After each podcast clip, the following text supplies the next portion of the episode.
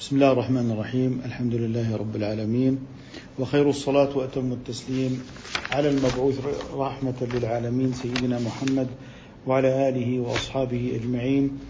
نحن الآن في يعني ختام رسالة ابن أبي زيد القيرواني رحمه الله تعالى في هذا اليوم الأحد الثالث والعشرين من شهر الله المحرم لسنة إحدى وأربعين وأربعمائة وألف للهجرة الموافق الثاني والعشرين من شهر أيلول لسنة تسعة عشرة وألفين للميلاد. وصلنا إلى باب في التعالج. باب في التعالج وذكر نعم. تفضلوا أخي يونس. باب في التعالج وذكر الرقى والطيرة والنجوم والخصاء والوسم والكلاب والرفق بالمملوك. ولا بأس بالاسترقاء. والرفق بالمملوك والرفق بالمملوك ولا بأس بالاسترقاء من العين وغيرها والتعوذ والتعالج وشرب الدواء والفصد والكي والحجامة حسنة. والكي. والكي والحجامة حسنة. والكحل للتداوي للرجال جائز وهو من زينة النساء. ولا ولا يتعالج بالخمر ولا بالنجاسة ولا بما فيه ميتة ولا بشيء مما حرم الله. حرم الله سبحانه وتعالى. ولا بأس بالاكتواء والرقى بكتاب الله وبالكلام الطيب. ولا بأس بالمعاذة تعلق فيه تعلق وفيها القرآن. وإذا وقع الوباء بالأرض وإذا وقع الوباء بأرض قوم فلا يقدم, فلا يقدم عليه ومن كان بها فلا يخرج فرارا منه. وقال, رسول وقال الرسول عليه السلام في الشؤم إن كان ففي, ففي المسكن والمرأة والفرس وكان عليه السلام يكره سيء الأسماء ويحب الفأل الحسن والغسل للعين أن يغسل العائن. وجهه أن يغسل العائن وجهه ويديه ومرفقيه وركبتيه وأطراف رجليه وداخلة إزاره في قدح ثم يصب على المعين ولا ينظر في النجوم إلا ما يستدل, إلا ما يستدل بها به على القبلة وأجزاء الليل ويترك ما سوى ذلك. طيب جزاكم الله خيرا وبارك الله فيكم أخي يونس الشنداوي وحفظك الله تعالى ونفع بك المسلمين إن شاء الله. يقول المصنف رحمه الله تعالى باب في التعالج.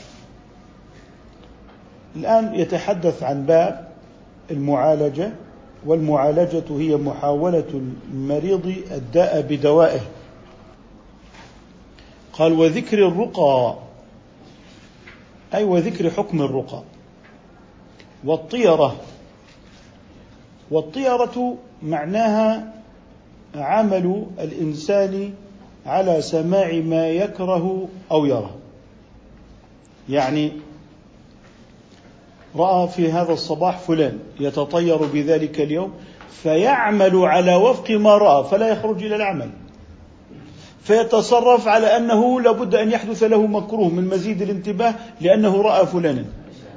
هذا هو التشاؤم. إذا الطيرة العمل على سماع ما يكره ويرى أو يرى واضح؟ إذا هو يصبح هذا الإنسان يتصرف على ضوء هذه الطيرة. قال وذكر الرقى والطيرة والنجوم. اللي هو النظر في النجوم. وما يحل من هذا النظر وما لا يجوز من هذا النظر. والخصاء. وهو إزالة المذاكر مما يبطل بقاء النسل. الخصاء إزالة المذاكر مما يبطل بقاء النسل. والوسم وهي العلامة بالكي في الحيوان. والكلاب ما يجوز اتخاذه وما لا يجوز اتخاذه. والرفق أي وبيان الرفق بالمملوك سواء اللي هو طبعا المملوك الإنسان العبد كان ذكرا أو أنثى وهو من أسباب الإنفاق أسباب الإنفاق القرابة والزوجية والملك. فإذا ملكت بستانا فيجب أن تنفق عليه بما يحفظ بقاء البستان.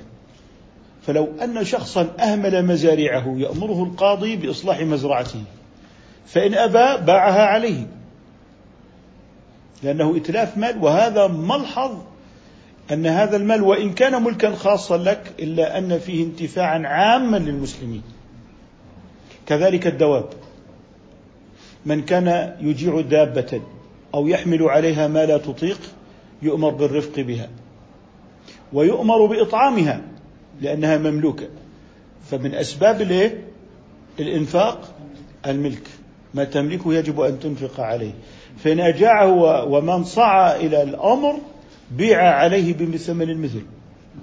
بيع عليه. إذا لابد أن تحل ظلامة البهائم. ظلامة البهائم يجب أن تحل في الفقه الإسلامي. وبأمر القضاء. وبأمر إيه؟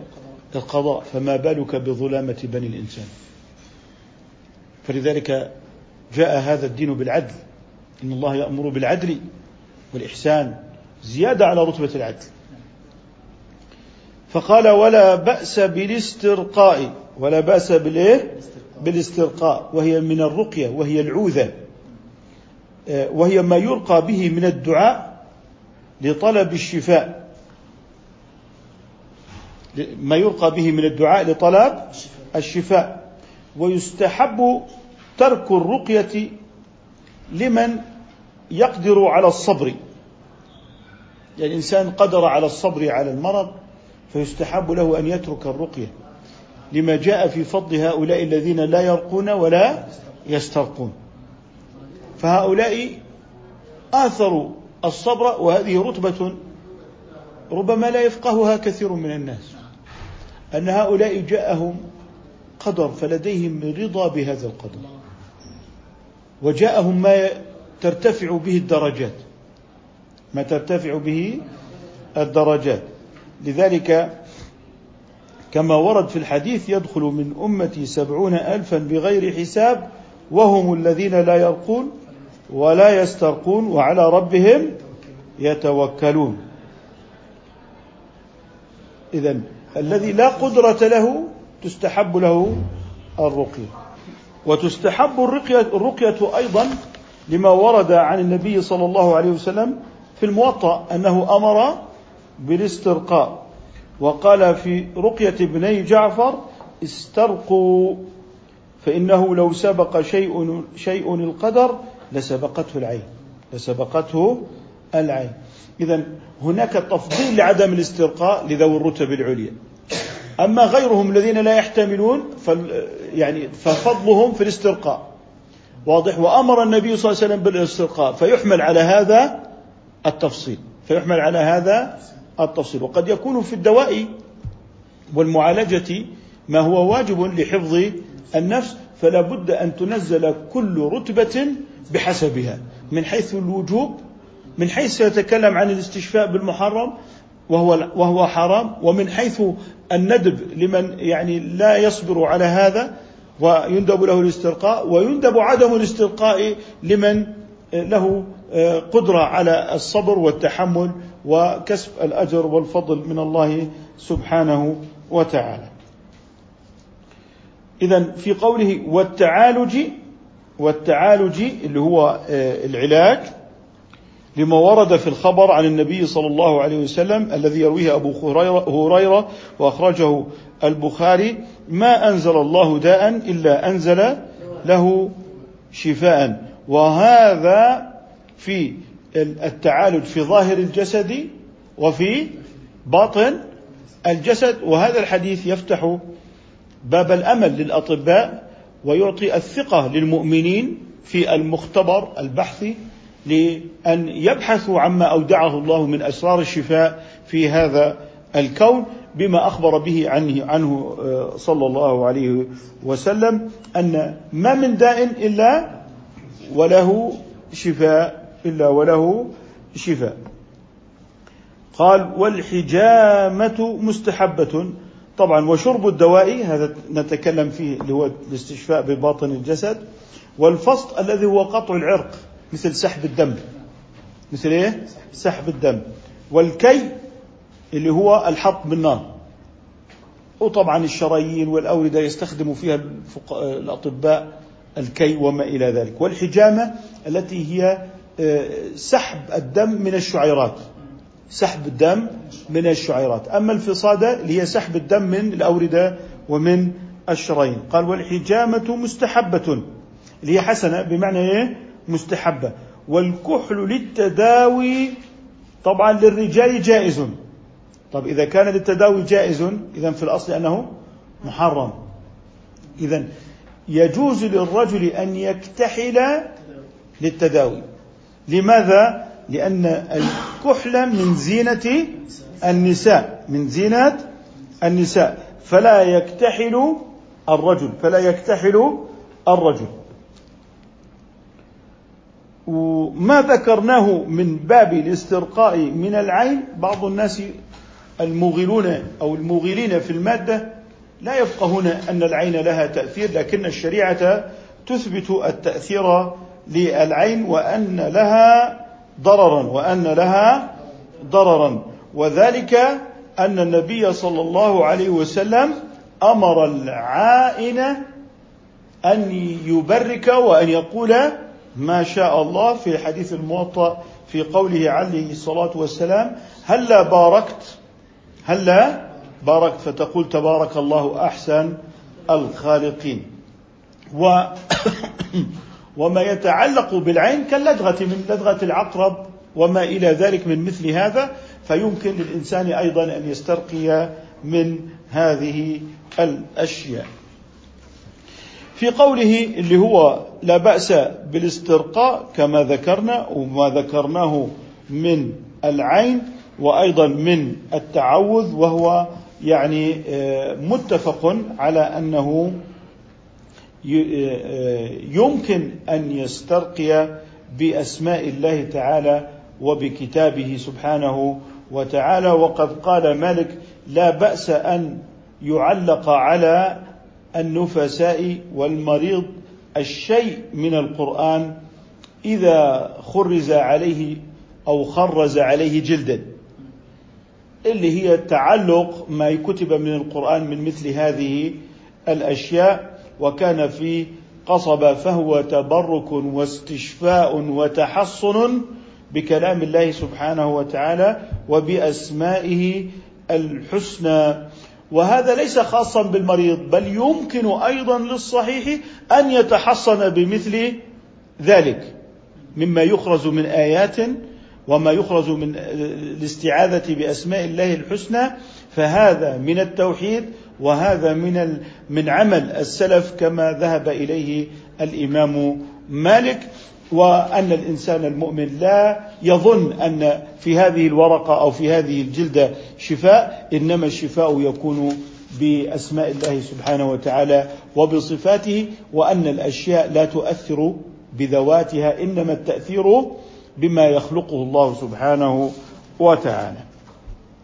اذا هذا بخصوص التعوذ والاسترقاء والاستشفاء وما تحدثنا عنه من زينة الرجال المحرمة بالكحل وأن الكحل خاص بالنساء. نقل بعض الفقهاء أن الكحل المحرم الخاص بالرجال اللي هو بالإثمد وأنه لا حرج في غيره من هذا المعنى. وهذا ما ذكره في الفواكه وهذا ما ذكره في الفواكه. قال ولا يتعالج بالخمر ولا بالنجاسة.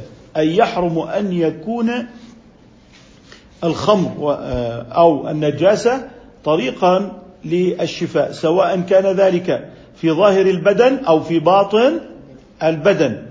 طيب ربما أحدهم يقول نحن نعتقد أو الحكم الفقهي يكره التضمخ بالنجاسة في المذهب فلتكن الخمر هناك التضمخ بالنجاسات فعلى الكراهة. نقول لسنا أمام التضمخ. هنا نحن أمام الاستشفاء والعلاج. والتضمخ شيء والاستشفاء شيء آخر والاستشفاء محرم بالنص كما قلنا. والخمرة نجسة والمشهور حرمتها في ظاهر البدن. آه، والجروح تعتبر من باطن البدن. يعني أنت تقول لي والله شيء اللي هو الجلد من الخارج هذا ظاهر. لكن لو حصل جرح في الجلد وأراد أن تستشفي به فإننا نعتبر ذلك من باطن البدن. نعتبر ذلك من باطن آه، البدن.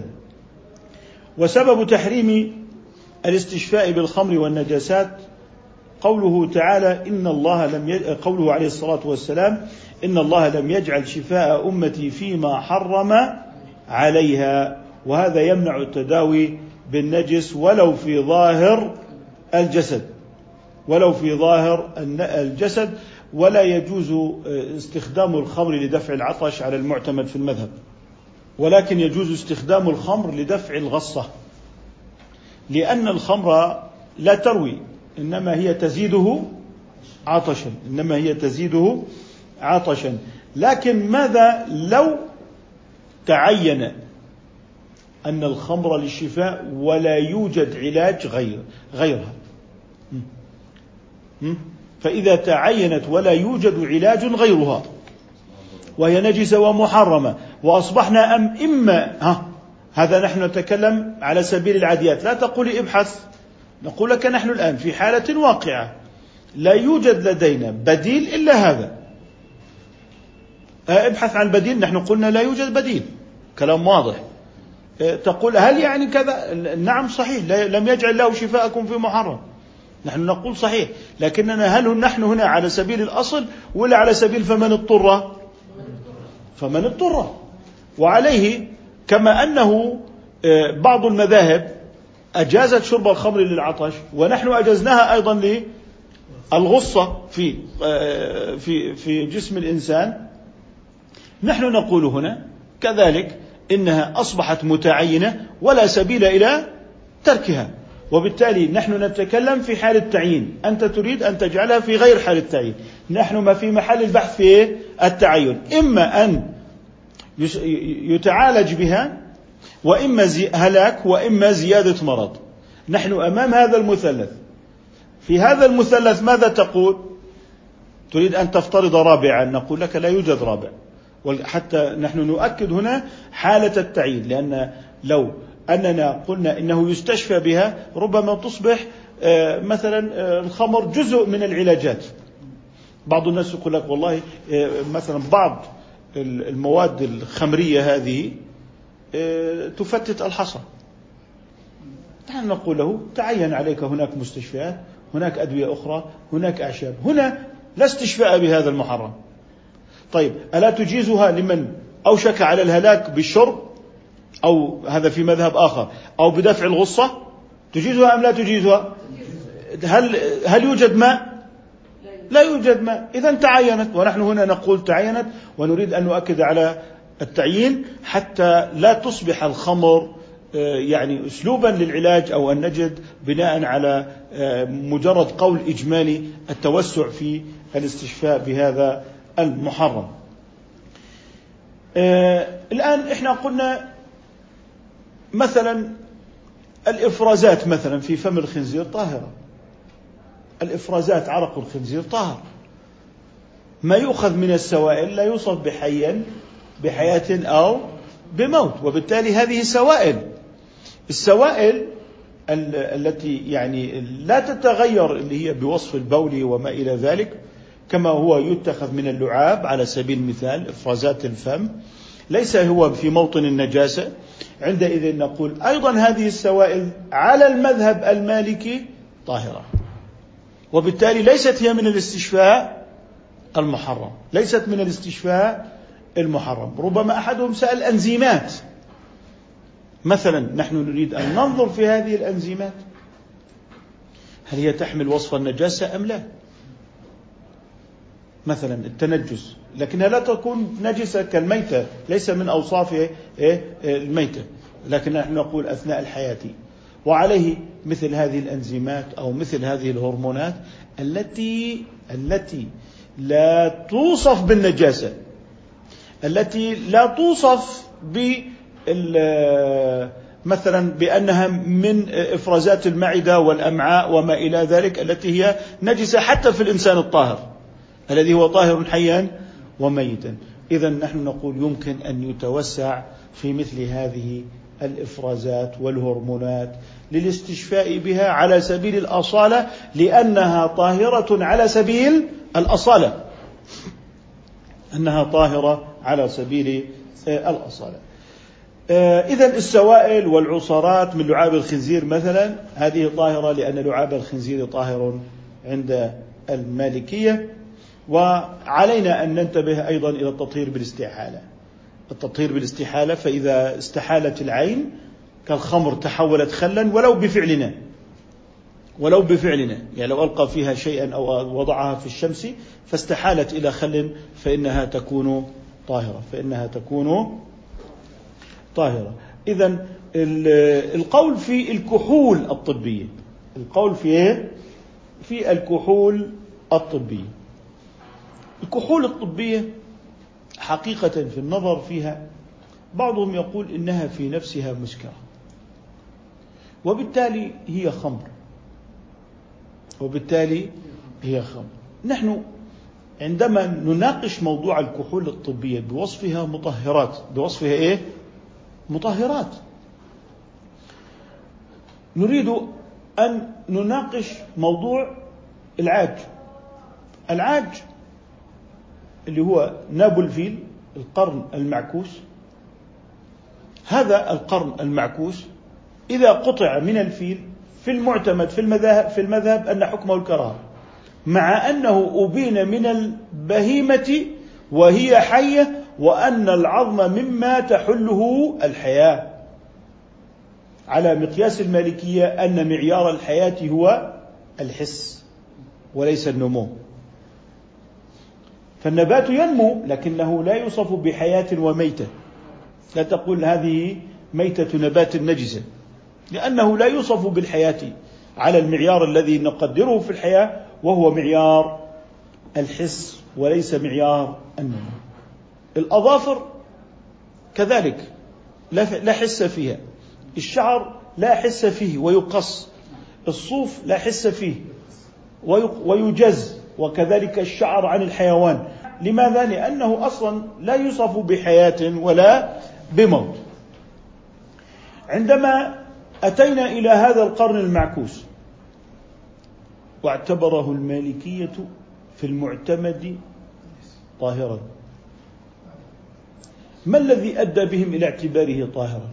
أنه فارق أوصاف النجاسات من حيث الاستقذار ومن حيث أن الناس يتزينون به.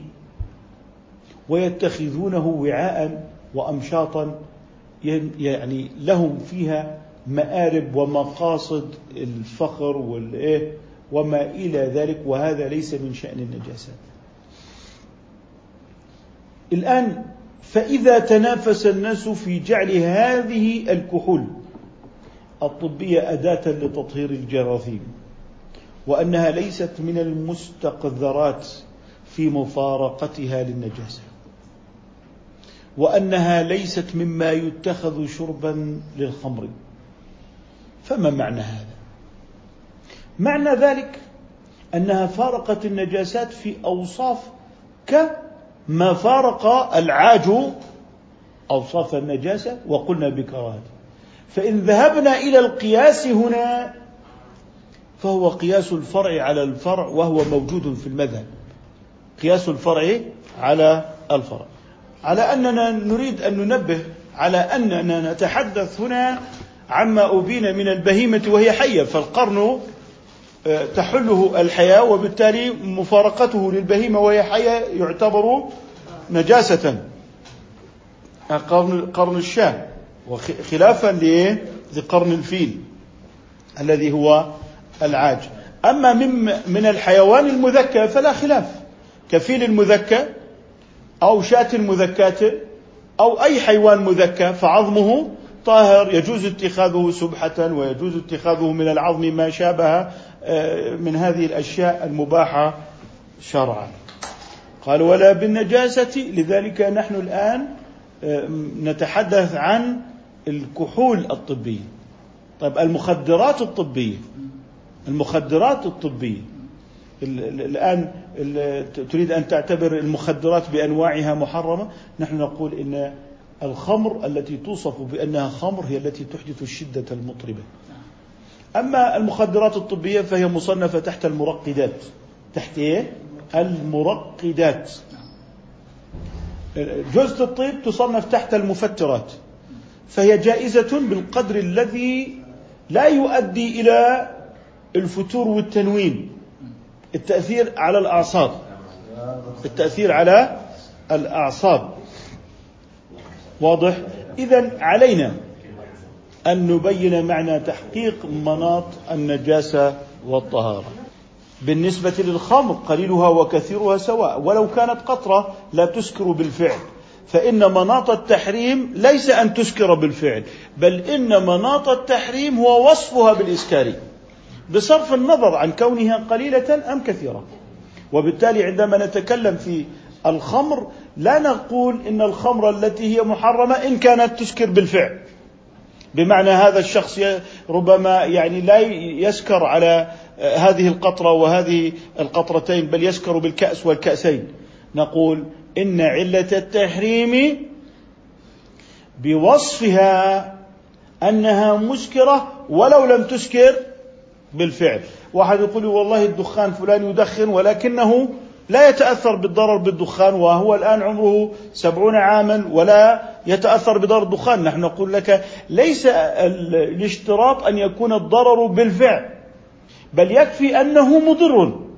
بل يكفي أنه مضر. بمعنى وصف هذه المادة مضرة. وصف هذه المادة مضرة. الخبث بالنسبة لنا ممكن أحدهم طبعا يعد الخمر من الخبائث باعتبار الاستقذار مثلا. لا هناك من يستطيبها. ممكن هناك يعد الدخان من الخبائث باعتبار الطبع ولكن هناك من يستطيبه. نحن نقول إن الخبث الوارد في التحريم والطيب الوارد في الإباحة ليس لمرد الطبع. أن فلان مثلا يستطيب شيئا ويستخبث شيئا فقد يستخبث الإنسان الدواء النافع. وقد يستطيب الدخان الضار. وبالتالي مرد الخبث والطيب ليس الطبع إنما الشرع. وعليه الشرع يقرر إن ما تعلق به حق الله أو تعلق به حق العبد فهو خبيث. وعليه فالشيء الواحد قد يكون خبيثا وقد يكون طيبا. فرغيف الخبز مسروقا هو خبيث. ورغيف الخبز مشترى بمال حلال طيب اذا الخبث ليس عائدا إلى طبع الشيء إنما إلى شرع الله. وعليه التفسير للطيبات بما يستحليه الإنسان ويستلذ به وبما آه، يعني يوصف بأنه خبيث هو ما يستقذره هذا إعادة الحلال والحرام إلى الطبع وهو لا يجوز شرعا أبدا ويتنافى مع قضية الحكم الشرعي في أصول الدين وليس في أصول الفقه لأن الحسن الشرعي والقبح الشرعي إنما مردهما إلى الشرع وليس إلى العقل ولا إلى الطبع. فما حرم خبيث وما أبيح فهو طيب. فالدواء المستقذر المؤلم الذي يتساقط منه الشعر طيب يجوز دفع ثمنه. يجوز دفع ثمنه إذ إن المقياس ليس هو اللذة. فما جعله الإنسان متلذذا به طيبا وبعضهم يرد التدخين إلى أنه مستخبث مستقذر نقول له ليس الأمر كذلك. إنما الاستقذار قد تكون هناك مستقذرات. لكن مثل الزبالة لكنها طاهرة. أوراق وأطعمة ملقاة مستقذرة. لكن يجوز بيعها للحرق مثلا. مثلا. جعل الله لها قيمة مالية. يعني ممكن بعض الناس يقول لك والله أنا في مثلا ورق في شركة اسمها ورق توزع مثلا أوعية كبرى على المؤسسات تقول ألقوا الورق هنا. آه، ألقوا مثلا هذه الأشياء الأحبار هنا وما إلى ذلك مع أنها لو وقعت على الثوب غسل فورا.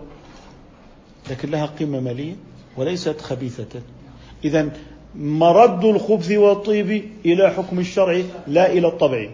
وعلينا أن لا نسرف في القول بالخبائث من نأتي له الاستدلال على تحريم الخبائث بالطباع فنقول إن الدخان تنفر منه الطباع إذا هو حرام.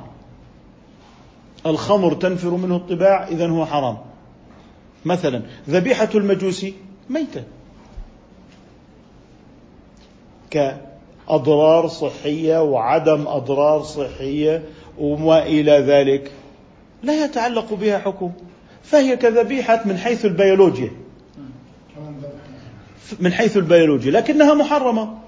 لكنها محرمة. يعني لو ما يقال إنه تعالوا قيل على هذه الذبيحة بسم الله انظروا إلى نقاء دمها. وهذه لم يقل بسم الله انظروا إلى نقاء دمها إلى فساد دمها. نقول له هو الكتاب عندما يذبح هل يقول بسم الله؟ عليكم السلام ورحمة الله وبركاته. حلال أم لا؟ الكتاب يقول باسم الرب وباسم المسيح وباسم العذراء ونقول إنها جائزة وهذا شرحناه في أسهل المسائل تفضل. ذكر اسم غير الله. طب إذا قال المسلم باسم المسيح ميتة. إذا قال الكتابي باسم المسيح طيبة وجائزة. ما الفرق؟ إذا موضوع التغلغل المادي الحسي على أحكام الشريعة واقع في المسلمين. أنه يريد أن يقول طيب ماذا لو أن المسلم نسي التسمية؟ ما حكم ذبيحته؟ جائزة. طيب إذا قلت لي تلوثت إذا جعلت مرد التحريم إلى الطبع وهي فلسفة اعتزالية خارجة عن منهج أهل السنة والجماعة ولا تجوز. لأن مرد الحلال والحرام للشرع لا للطبع وها أنت تتحكم فيك طبائع الأشياء وتعزز طبائع الأشياء على حساب الإيه؟ الحكم الشرعي. فتقول هذه ذبيحة ذكر اسم الله عليها انظروا إلى صفائها ونقائها. هذه لم يذكر اسم الله عليها انظروا إلى خبثها. طب المسلم قد ينسى وتكون ذبيحته حلال. تمام؟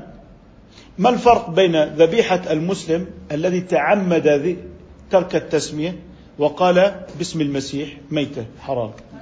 والنصراني قال باسم المسيح ذبيحته جائزة. ما الفرق البيولوجي والتأثير البيولوجي؟ إذا هذه الطريقة التي يستغل بها الدين في محاولة لتثبيت العقائد بطريقة سيئة بطريقة غير صحيحة. نتيجة تغلغل العولمة المادية في النفوس بمعنى أنني أثبت الحلال والحرام بناء على الطباع. مع أننا آه، في درسنا الأصولي الابتدائي في التحسين والتقبيح نقول إن اعتبار الحسن والقبح من حيث احكامهما الشرعية ومن حيث ترتب الجزاء الأخروي في الآخرة شرعي متوقف على ورود الشرع وليس متوقفا على العقل. والجزاء الأخروي في الجنة والنار ليس متوقفا على العقل إنما متوقف على ورود الشرع. وما كنا معذبين حتى نبعث رسولا فجعل مناط التعذيب ومفهوم المخالفة مناط الجزاء بالثواب على ورود الشرع. إذا الشرع لا يدرى إلا من جهة الشرع وليست الطباع هنا لها شأن في ذلك فقد تبيح الشريعة بيع الأدوية المرة. وتمنع ما يستطيبه بعض الناس من الميتات. من؟ الميتات. يعني لو ذهبت إلى مناطق مجوس مثلا ممن لا تؤكل ذبائحه وانظر إلى ما يمكن أن يصنعوه من ما في الظاهر طعام مستطاب. لكنه جعلته الشريعة خبيثا. فما تعلق به حق الله أو حق الغير اللي هو المال المسروق الخبز المسروق في طبعه طيب. لكنه لما عرض له وصف السرقة صار خبيثا. صار فيحرم أن تأكل من الرغيف المسروق. لماذا؟ لتعلق حق العبد به. إذا علينا أن نحتاط من تسربات العولمة والفكر اللاديني إلى داخل المنظومة المعرفية الإسلامية. في قوله ولا بالنجاسة ولا بما فيه ميتة ولا بما فيه ميتة. أي الميتات لا يتعالج بها ولا بشيء مما حرم الله سبحانه وتعالى من هذه الخبائث التي ذكرناها. ثم قال ولا بأس بالاكتواء اللي هو جواز الاكتواء اللي هو الكي. والطب يعتمد على الكوي والكي. والرقى بكتاب الله الرقى بكتاب الله وبالكلام الطيب. يعني الكلام الطيب؟ الأدعية والأذكار. الأدعية والأذكار. كما أخرج الشيخان أنه صلى الله عليه وسلم كان يعود بعض أهله فيمسح بيده اليمنى ويقول اللهم رب الناس. أذهب البأس. اشفي أنت الشافي؟ لا شفاء إلا شفاء شفاء لا يغادر سقما ولا ألما. وكذلك كل كلام طيب من مثل هذا اللون من الكلام. من مثل هذا الكون اللون من الكلام. أما إذا كانت اللغة غير مفهومة فلا يجوز أن يرقى بها أبدا وهي تكون حرام. يعني الكلام غير المفهوم يحرم الاسترقاء به. لماذا؟ لأنه قد يكون كلاما حراما والأدعية والأذكار الصالحة موجودة والحمد لله رب العالمين. قال ولا بأس بالمعاذة. اللي هي إيه؟ التمائم تعلق. ها تعليق التمائم. لكن ماذا فيها التمائم؟ فيها كلام من كلام الله وفيها الكلام الطيب خالية من الشركيات. تعلق وفيها القرآن والكلام الطيب من هذه الأدعية التي ذكرنا مثلها. وهذا مطلق عن العدد. ولا يتقيد بقيد. ولا يتقيد بقيد. قضية أنه كتبت له في ورقة دعاء ثم كتب وهو من أدعية النبي صلى الله عليه وسلم. أو من آيات الله. أو مما تلبس النساء مما كتب عليه من القرآن. مثلا تتحصن بهذا الكلام. أعوذ بكلمات الله التامات من شر ما خلق وقد ذكرنا ذلك. آه، الماء الشريف الذي قرئ عليه القرآن من باب الكراهة والتنزيه لا يلقى في المجال. من باب التعظيم لما قرئ عليه تماما. الماء المقروء عليه العسل المقروء عليه بإذن الله عز وجل هذا فيه أيضا شفاء. وأن يقرأ المسلم لأخيه آه، هذا أيضا من ما فيه الشفاء والتبرك بالقرآن والتفاؤل بالقرآن. لكن هذا على سبيل استحباب العمل الصالح لكن أن يتحول إلى تجارة قنوات فضائية الرقى والسحر والمشاكل الزوجية وما إلى ذلك واستغلال ضعف عقول الناس. هذا من العبث والتلهي بمشاعر الناس ويجب أن يكف هؤلاء. لأن أخذ الأجرة على الرقية إنما هو من باب الجعالة. فإذا لم يتم الشفاء لم يستحق الأجرة. والحديث في الرجل السليم الذي رقاه الصحابة وقد كان من حي من المشركين إنما كان التعاقد على الشفاء. إنما كان التعاقد على ماذا؟ على الشفاء. فلما حصل الشفاء استحقوا الأجر وقال عليه الصلاة والسلام إن خير ما اتخذتم عليه أجر القرآن. هذا هو الحديث أو القراءة التي أدت إلى نتيجة. طيب فإن لم تؤدي إلى نتيجة نعطيه مهلة مناسبة كالشهر وإلا يجب أن يعيد الأجرة. يجب أن يعيد الأجرة. لذلك هذا الذي يحدث إنما هو أكل لأموال الناس بالباطل. وامتهان للقرآن الكريم وامتهان للشريعة واستغلال لها.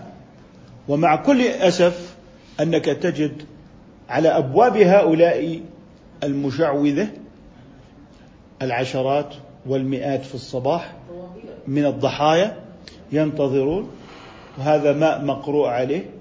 بعشرة دنانير. وهذا عسل مقروء عليه بعشرين دينارا. هذا هو أكل أموال الناس بالباطل.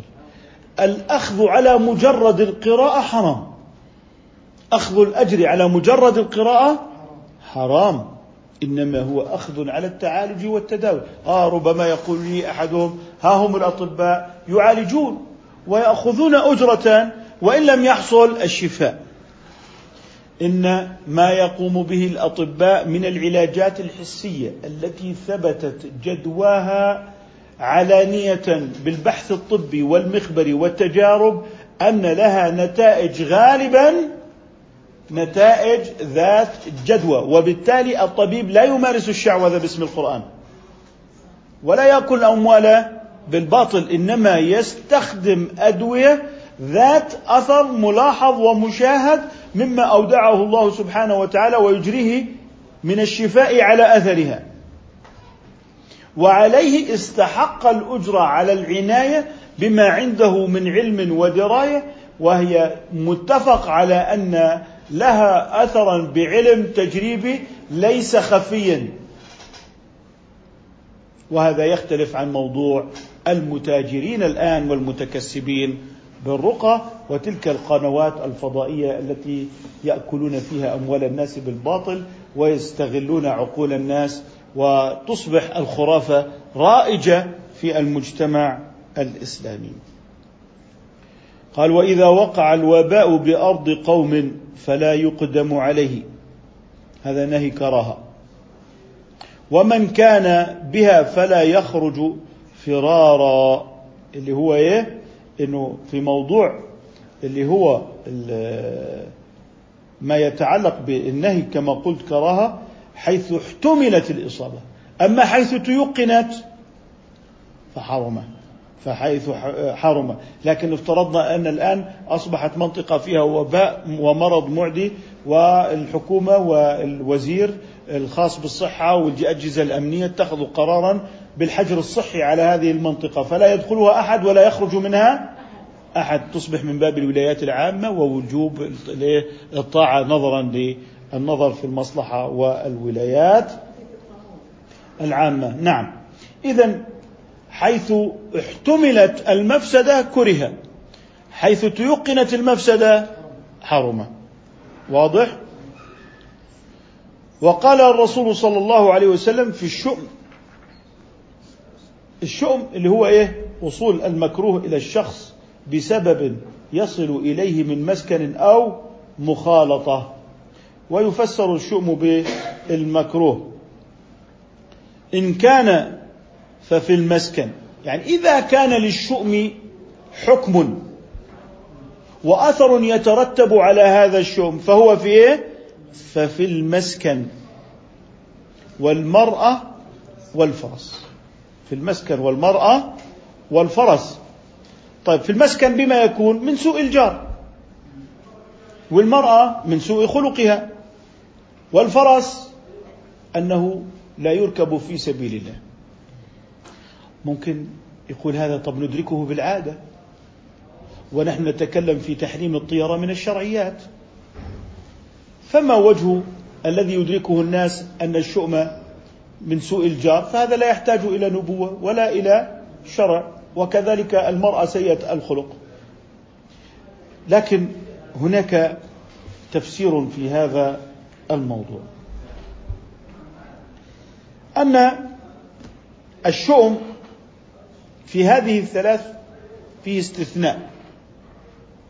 يعني في الرسول صلى الله عليه وسلم في الحديث لا عدوى ولا طيرة ممنوع الشؤم ممنوع تتصرف بناء على أنك تشاءمت منعتك من هذا. طيب كيف يتخصص هذا الحديث بذاك لا شؤم إلا في ثلاث؟ صار عندي هناك عام هنا عندي نص خاص. رجل سكن دارا وفي كل عام يموت له فيها ولد.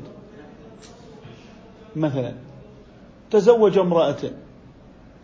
وهذا الإنسان أصبح يرى أن هذه المرأة منذ أن تزوجها والنكبات تتوالى عليه مما لا يدري هذه المرأة فيه.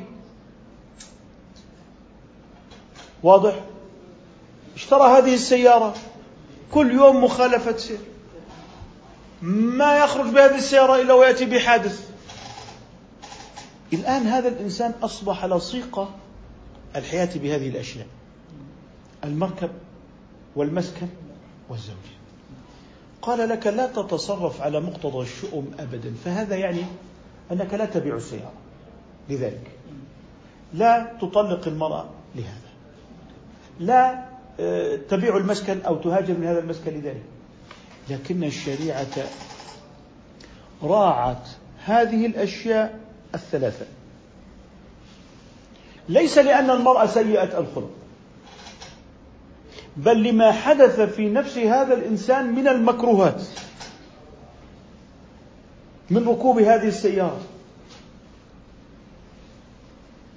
وما أصابه من هذه السيارة من الآلام. فأذن لك بأن تتصرف على مقتضى هذا الكر ففي المرأة تطلقها. وفي المسكن تتركه. وفي السيارة تتصرف فيها بالبيع وما إلى ذلك. وبناء عليه أن ما وقع منها من التأذي صرفناه. الآن بدأنا أن نقول في موضوع الشؤم المحرم. مثلا الإنسان يخرج من بيته رأى فلانا ما نسبة أن يحدث له أذى بسبب رؤية فلان؟ أو رؤية الغراب. إنسان أصبح فتح الباب وإذا بغراب مقابل هذا الإنسان. ما مدى وقوع ضرر على هذا الإنسان؟ قد يكون هذا الأمر الأثر فيه نادر. يندر. لاحظوا أنه إيه؟ يندر. وبالتالي لم يأذن لك بالتصرف على على غرار هذه الندرة. إذ لو أنك إذا كلما رأيت فلانا كلما فاجأتك الإشارة حمراء ماذا سيحدث لي اليوم؟ ما طبق الباب رأيت حيوانا معينا رأيت شجرة معينة تشام هذا يحدث كثيرا. لكن في الواقع تأثيره السلبي نادر.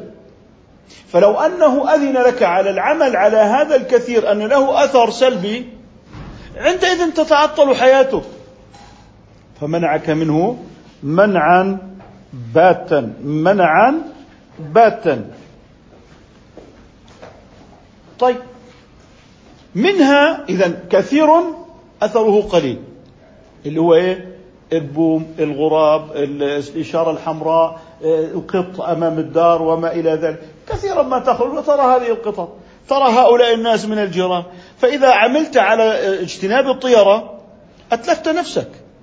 فقال لك هذا لا تعمل عليه إيه؟ ابدا. طيب. هناك ما هو نادر الحدوث. ولكن يعم العكس الحالة عكس الحالة الأولى. يعني هذاك إيه؟ يكثر حصوله ويندر حصول الأذى به. هذا لا. يندر حصوله لكن أثره يعم كالطاعون. مثل إيه؟ الطاعون. فأمر باجتنابه. فأمر بالإيه؟ باجتنابه. أنه إذا وقع بأرض وأنتم فيها فلا تخرجوا منها. إذا ماذا فعل؟ نهاك عن الخروج. نهاك عن الخروج. لماذا؟ حتى لا تصاب أو حتى لا تنقل المرض. إذا عمل على الاحتمال ولا لا؟ عمل على الاحتمال وأمرك بالاجتناب. لكن على رؤية القط والسيارة قال لك إياك أن تعمل على الاجتناب هنا. هذا يكثر حدوثه ويندر أثره. طب الطاعون يقل حدوثه ويعم فأمرك بالعمل عليه. فأمرك بالعمل عليه. فلا تخرج من الأرض من الأرض التي أصابها الإيه؟ الطاعون. لكن هناك شيء يخص ولا يعم اللي هو مثل الدار والمرأة والفرس. إنه هي الحالة منذ تزوجت وأنت في هذه النكبة. هاي حالة خاصة من حيث إيه؟ وقوعها معك أنت. وهي أيضا حالة خاصة من حيث هذه الآثار. من حيث هذه؟ الآثار. فهذه حالة نادرة من حيث الحصول خاصة بك وآثارها اختصت أيضا بك. فهي ندرة في كليهما. واضح؟ ندرة في كليهما. فهي خاصة ولا تعم غيرك. وهنا يباح لك أن تتجنب الخاص. اللي هو المرأة والدار والفرس. إذا ليست القضية في عين المرأة إنما في الأحداث التي توالت بسبب حالة خاصة لكنها ليست في جنس النساء. فهي نادرة في النساء نادرة في المسكن نادرة في الفرس. إذا هذه الحالة الثالثة التي خصت ولا تعم. كم من إنسان يحدث معه أنه اشترى سيارة فمات أبوه ارتكبت ارتكبت الحوادث في هذه السيارة إلى آخره. آه، رأى أبوه وهو يركب مع أبيه هذه السيارة وأصلحت فكلما يركبها ويتخيل له أبوه ويخشى آه، ما يخشاه من أن يتكرر الأمر. فتجد أن الشريعة هنا رأت الحالة خاصة مع أفراد معينين. والأحوال الخاصة أيضا هي مع هذا الشخص.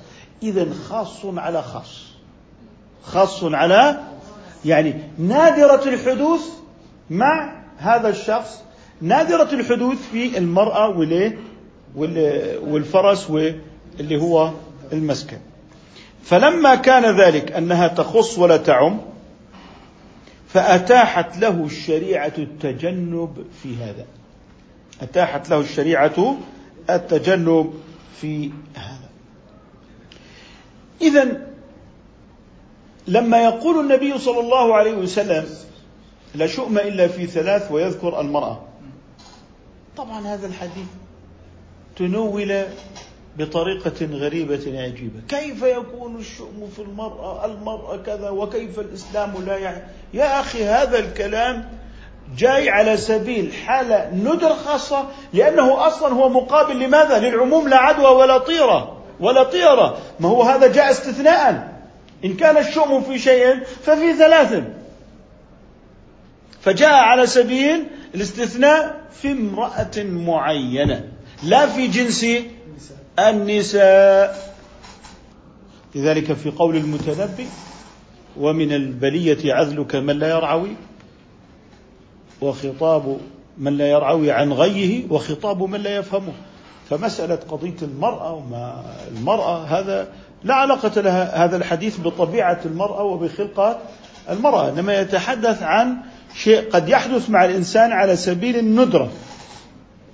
فيضطر إلى إلى تجنبه. فباحت له الشريعة هذا التجنب لأنه وقع منه ما يكره وأصبح يتوقع ما يكره من مثل هذه المرأة فليست الأمور متعلقة بجنس المرأة. فما علاقة هذا الحديث بطبيعة المرأة وأن تصبح هذه الأحاديث بسبب سوء الفهم؟ يتردد الناس في قبولها لأنها آه، مع الأسف خالفت مزاجا سيئا وأيضا خالفت فهما مغلوطا. فالعبرة في الصحة فيما ورد به الشرع لا في تلك الأفهام التي تفهم خطا ثم ترتكب جناية على السنة فالشريعة ليست مسؤولة عن مثل هذه الأوهام والأمراض الفكرية التي ترد بها السنة مع الأسف الشديد. اذا فيما يتعلق بما ذكرناه من هذا الاستثناء من العموم لا طيرة أنها ذكرت هذا آه الحديث وذكرت هذه الثلاث وفي بعض الروايات الصحيحة عن مسلم اللي هو ما ذكر فيه الخادم يكون كحكم هذه الثلاثة. هذا بخصوص المرأة والفرس والدار وكان عليه الصلاة والسلام يكره سيء الأسماء يكره سيء الأسماء. مثل مرة وحنظلة وحرب فقال آه، في الحديث الذي جاء عن النبي صلى الله عليه وسلم للقحة تحلب من يحلب هذه. فقام رجل فقال له رسول الله صلى الله عليه وسلم ما اسمك؟ فقال الرجل مرة. فقال له رسول الله صلى الله عليه وسلم اجلس. ثم قال من يحلب هذه؟ فقال رجل فقام رجل فقال له رسول الله صلى الله عليه وسلم ما اسمك؟ فقال حرب. فقال له اجلس. حتى قام رجل فسأله ما اسمك؟ فقال يعيش فقال له رسول الله صلى الله عليه وسلم احلب. إذا مرة لم يأذن له في الحلب. وحرب لم يأذن له في الحلب. أما يعيش فقد أذن له في الحلب وهذا يدل على أن النبي صلى الله عليه وسلم يكره سيء الأسماء ويحب هذه الأسماء التي تدعو إلى الفأل. ويحب الفأل الحسن ويحب الفأل الحسن وهو الكلمة الصالحة كما جاء في الصحيح عن رسول الله صلى الله عليه وسلم في الفأل. قال الكلمة الصالحة يسمعها أحدكم. لذلك علينا أن ننتبه إلى الكلمات الفاسدة التي تدور في المجتمع. وأن الناس إذا سمعوا كلاما طيبا حصل بهم التفاؤل وذهب عنهم الكره وذهب عنهم الإحباط.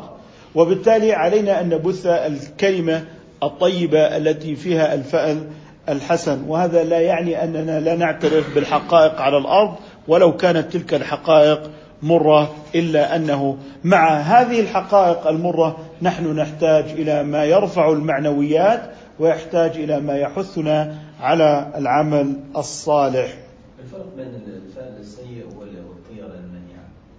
هو يريد أن يأتي لك بما يمكن أن يتشائم منه الناس. فإن الإنسان يقول لك تذكر القتل والقتل فأقول لك يا أخي الشر برا وبعيد. فهو لا يريد أن تذكر مثل هذه الآفات. الآن نحن في مجال الفضاء الاجتماعي يقول لك انظر جريمة القتل الفلانية. طبعا الكاميرات مبثوثة في كل الطرقات. وإذا بك ترى جريمة. وتمسي على جريمة وتصبح على جريمة. لذلك ما نراه من أخبار محبطة ومن مقاطع فيديو تسيء وتشوه النفسية وتؤدي إلى التلوث البصري وتؤدي إلى التلوث السمعي من الكلام القبيح الذي يقول بنهاية أهل السنة والجماعة ونهاية المسلمين وأنه قد جاء دور الطوائف. نقول إن هذه الكلمات يجب أن توقف من التداول. أحيانا يبثون لنا الفيديوهات ومقاطع الصور التي تؤدي إلى شعور المسلم بالمهانة حتى يمرن على الذل. فيصبح هذا الإنسان عندما يرى صور الدماء في أهله وبني قومه في بلاده لأنه تعود على هذا المنظر أو على هذا التأثير البصري المكروه وقد اعتاده. لذلك لا ينبغي لنا أن نقول انظروا كيف يفعل كذا وكذا وكذا. انظروا كيف يفعل. فنجد أن من يسرب مثل هذه المادة الإعلامية هم الأعداء من باب الحرب النفسية. من باب الإيه؟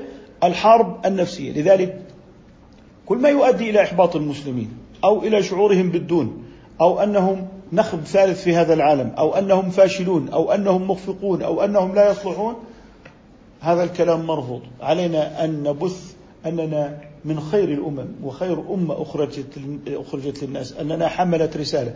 فهذا الباب وهو الطيرة وباب الكلمة الطيبة التي هي فيها الفأل الحسن هي التي نريدها في الإعلام. أما إعلام الفضائح حتى يظن المسلمون بأنفسهم سوءا. لولا إذ سمعتموه ظن المؤمنون والمؤمنات بأنفسهم خيرا. فالله تعالى يقول هذا الإفك الذي تردد على ألسنة الناس جعل المسلمين يظنون بأنفسهم السوء مع أن المقصد تبين من خلال الآية أن يظن المسلمون بأنفسهم خيرا ولكننا نحن أمام إعلام فضائحي يبحث عن الفضائح لترويج صفحاته الإعلامية. انظر ماذا يفعل فلان انظر المرأة الفلانية انظر الشيخ الفلاني انظر الرجل الفلاني حتى يتوهم بين الناس أن الناس قد وقعوا جميعا في الفساد.